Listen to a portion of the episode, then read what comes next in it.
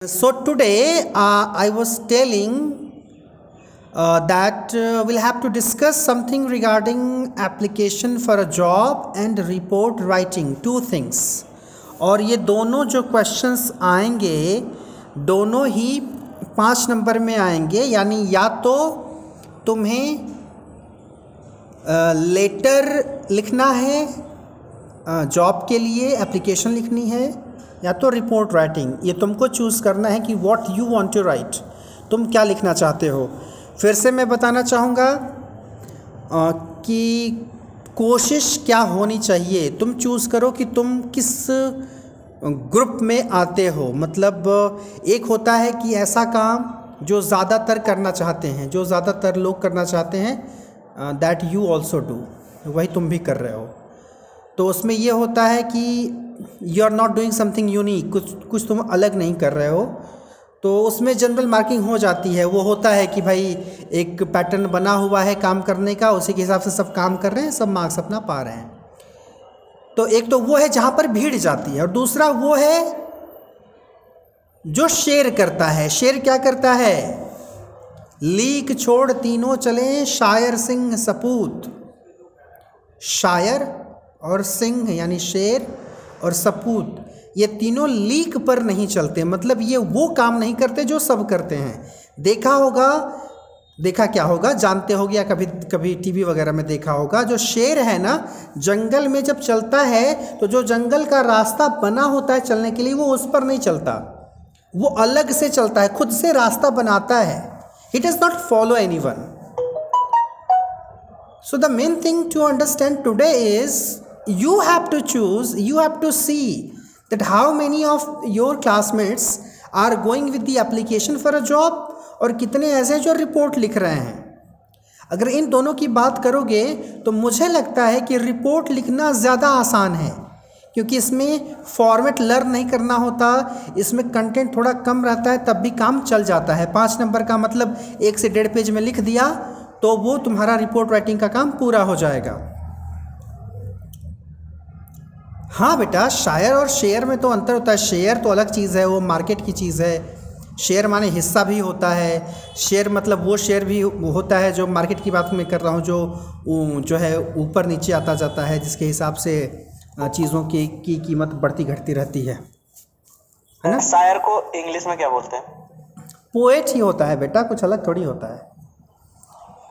Sir पर वो तो शायरी करता है ना। तो शायरी क्या कविता नहीं होती? शायरी है जो वो भी तो एक पोएम का ही फॉर्मेट है ना? शेर हम्म, शेर होता है। तो अ, मैं बात कर रहा था रिपोर्ट राइटिंग की। रिपोर्ट राइटिंग में ये होगा अरविंद हम लोग भटक जाएँगे अगर मैं गज़ल की बात करना शुरू कर दूँगा तो। वैसे मुझे बहुत ज़्यादा आइडिया भी नहीं है। लेकिन ये पता है कि वो एक तरह से इंग्लिश में जैसे सोनेट होता है उस तरह से मान कर चलते हो गज़ल होती है। उसका अपना एक थीम होता है उस पर्टिकुलर पूरी पोएम का। और उर्दू ज़बान में या फ़ारसी ज़बान में गज़ल वगैरह लिखी जाती है। हिंदी में भी आजकल चलन चल निकला है जो है गज़ल लिखने का। But I am English english teach i'm an english teacher so uh, want be limited to this particular language only for now हाँ कौन कुछ कोई कुछ बोल रहा था? मैं सर। क्या बोलो? सर ये जो गज़ल शब्द है सर ये हिंदी में उर्दू में? नहीं नहीं गज़ल जो शब्द है अ, हिंदी का तो नहीं है। अब उर्दू एग्जैक्टली है कि नहीं या अरबी है इसके लिए देखना होगा मुझे। बस नीचे बिंदी लग गई तो उसी से कोई चीज़ उर्दू की नहीं हो जाती। वो अरबी की भी हो सकती है फ़ारसी की भी हो सकती है है ना? उसका ओरिजिन क्या है एग्जैक्टली वो देखना होगा। ठीक है? जैसे इंग्लिश में कोई पर्टिकुलर वर्ड आ जा रहा है तो इसका मतलब ये थोड़ी कि वो अंग्रेज़ी का ही शब्द है। वो लैटिन का भी हो सकता है ग्रीक का भी हो सकता है जर्मन का भी हो सकता है स्पेनिश का भी हो सकता है। इतना आसान नहीं है बताना। खैर। पानी उर्दू का शब्द है ना? पानी। नहीं, पानी तो हिंदी में है। उसको कहा कहते हैं है हाँ हाँ पानी हिंदी में यूज़ किया जाता है। उसके लिए आब आब होता है उर्दू या अरबी में। हाँ आब आब करत पिया मर गए खाट के नीचे पानी। तो अभी जो डिस्कशन चल रहा था, वो रिपोर्ट राइटिंग का था। और एप्लीकेशन फॉर अ जॉब दो में से तुमको क्या करना है? That you have to decide पाँच नंबर के लिए। बात अगर रिपोर्ट राइटिंग की करें तो तुम्हें जैसे पढ़ा होगा, जब अखबार देखते हो या कोई न्यूज़ देखते हो तो न्यूज़ में किसी घटना के बारे में या कोई भी चीज़ जो होती है किसी ओकेज़न पर, किसी ओकेज़न का डिस्क्रिप्शन अगर देना हो तो उसके लिए रिपोर्ट दी जाती है।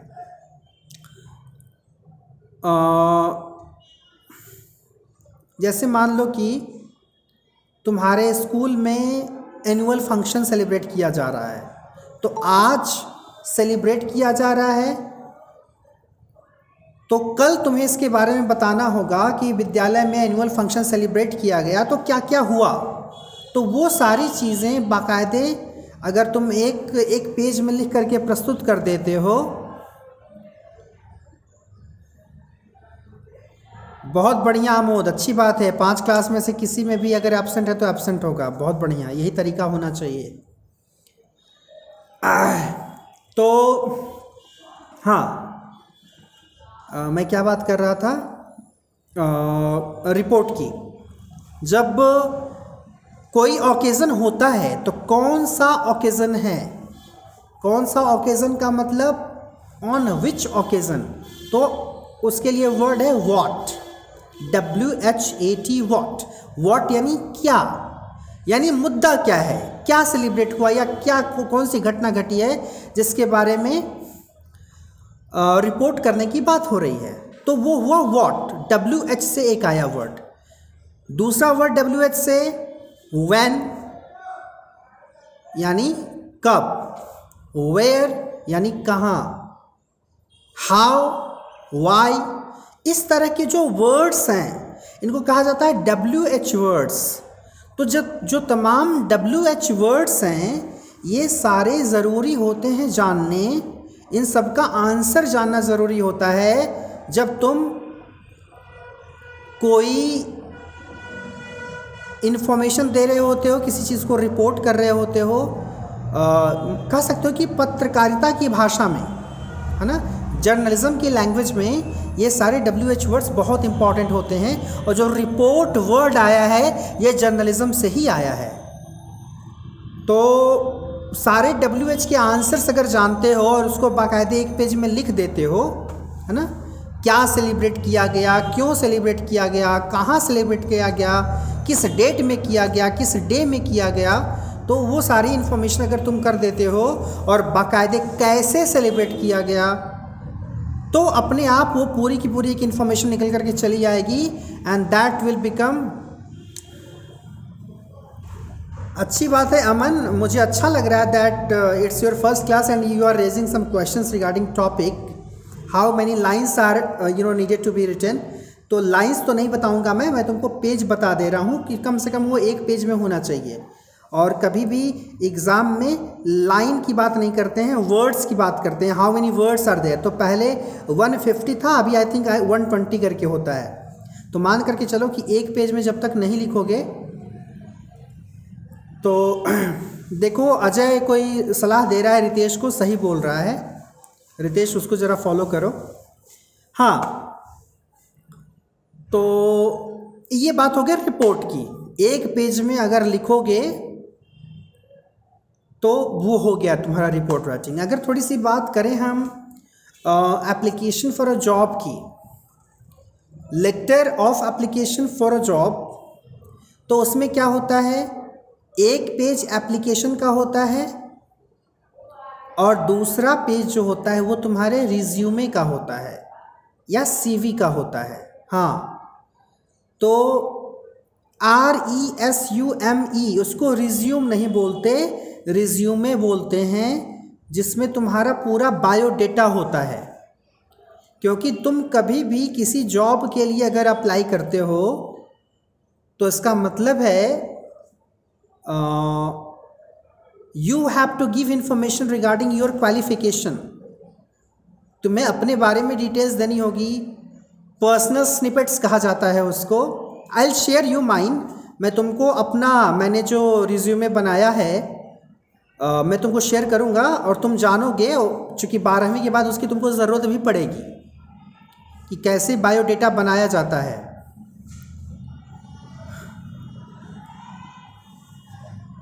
अमन दिमाग थोड़ा सा कम लगाओ ठीक है?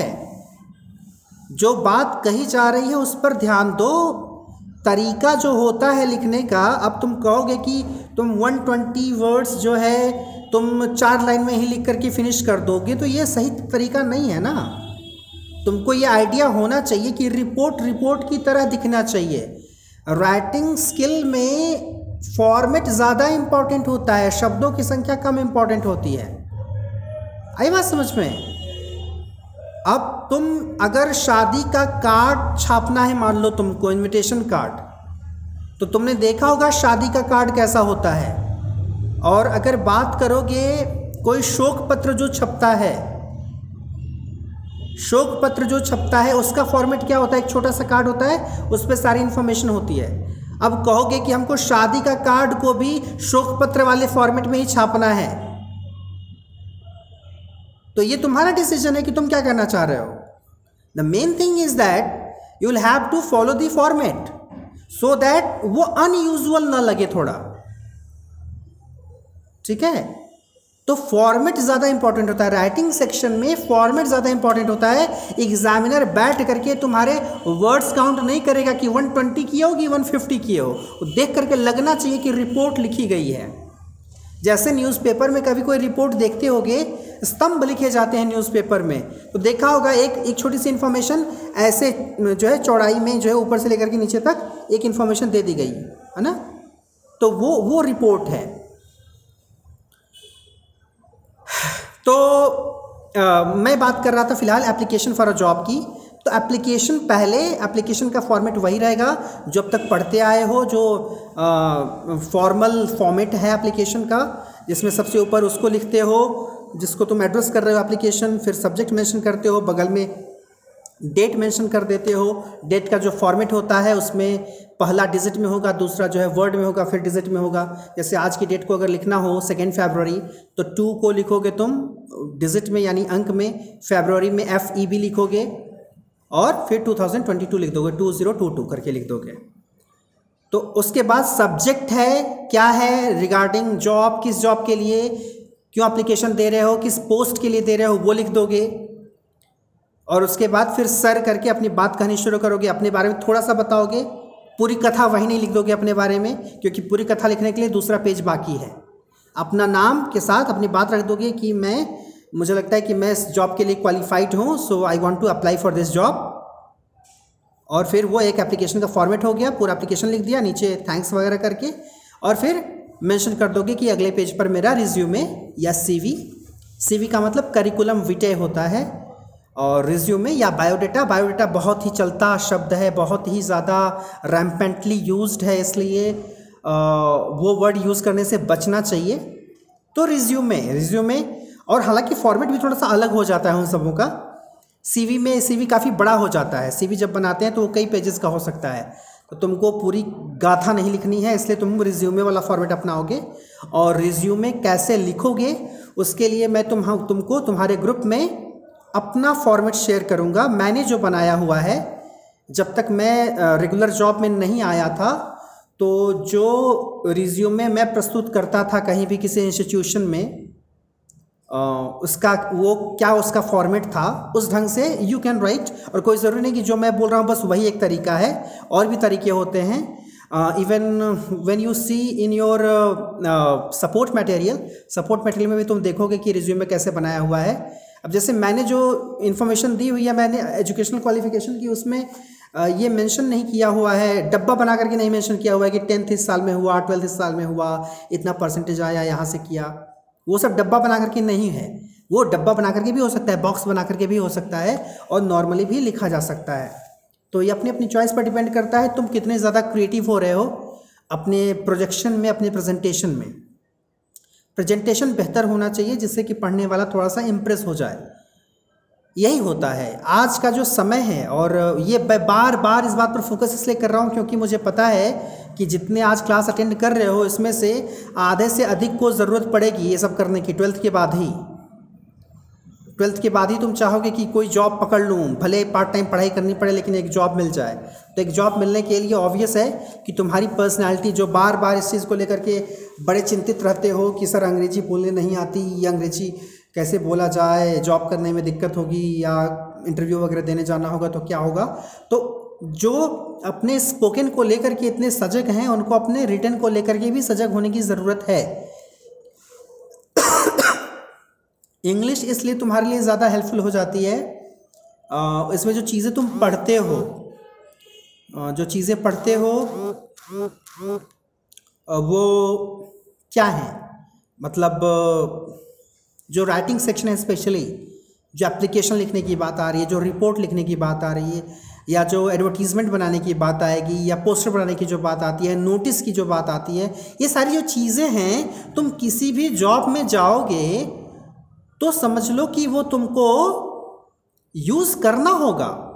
You'll have to use that language चाहे तुम प्राइवेट सेक्टर में जाओ, चाहे तुम गवर्नमेंट सेक्टर में जाओ।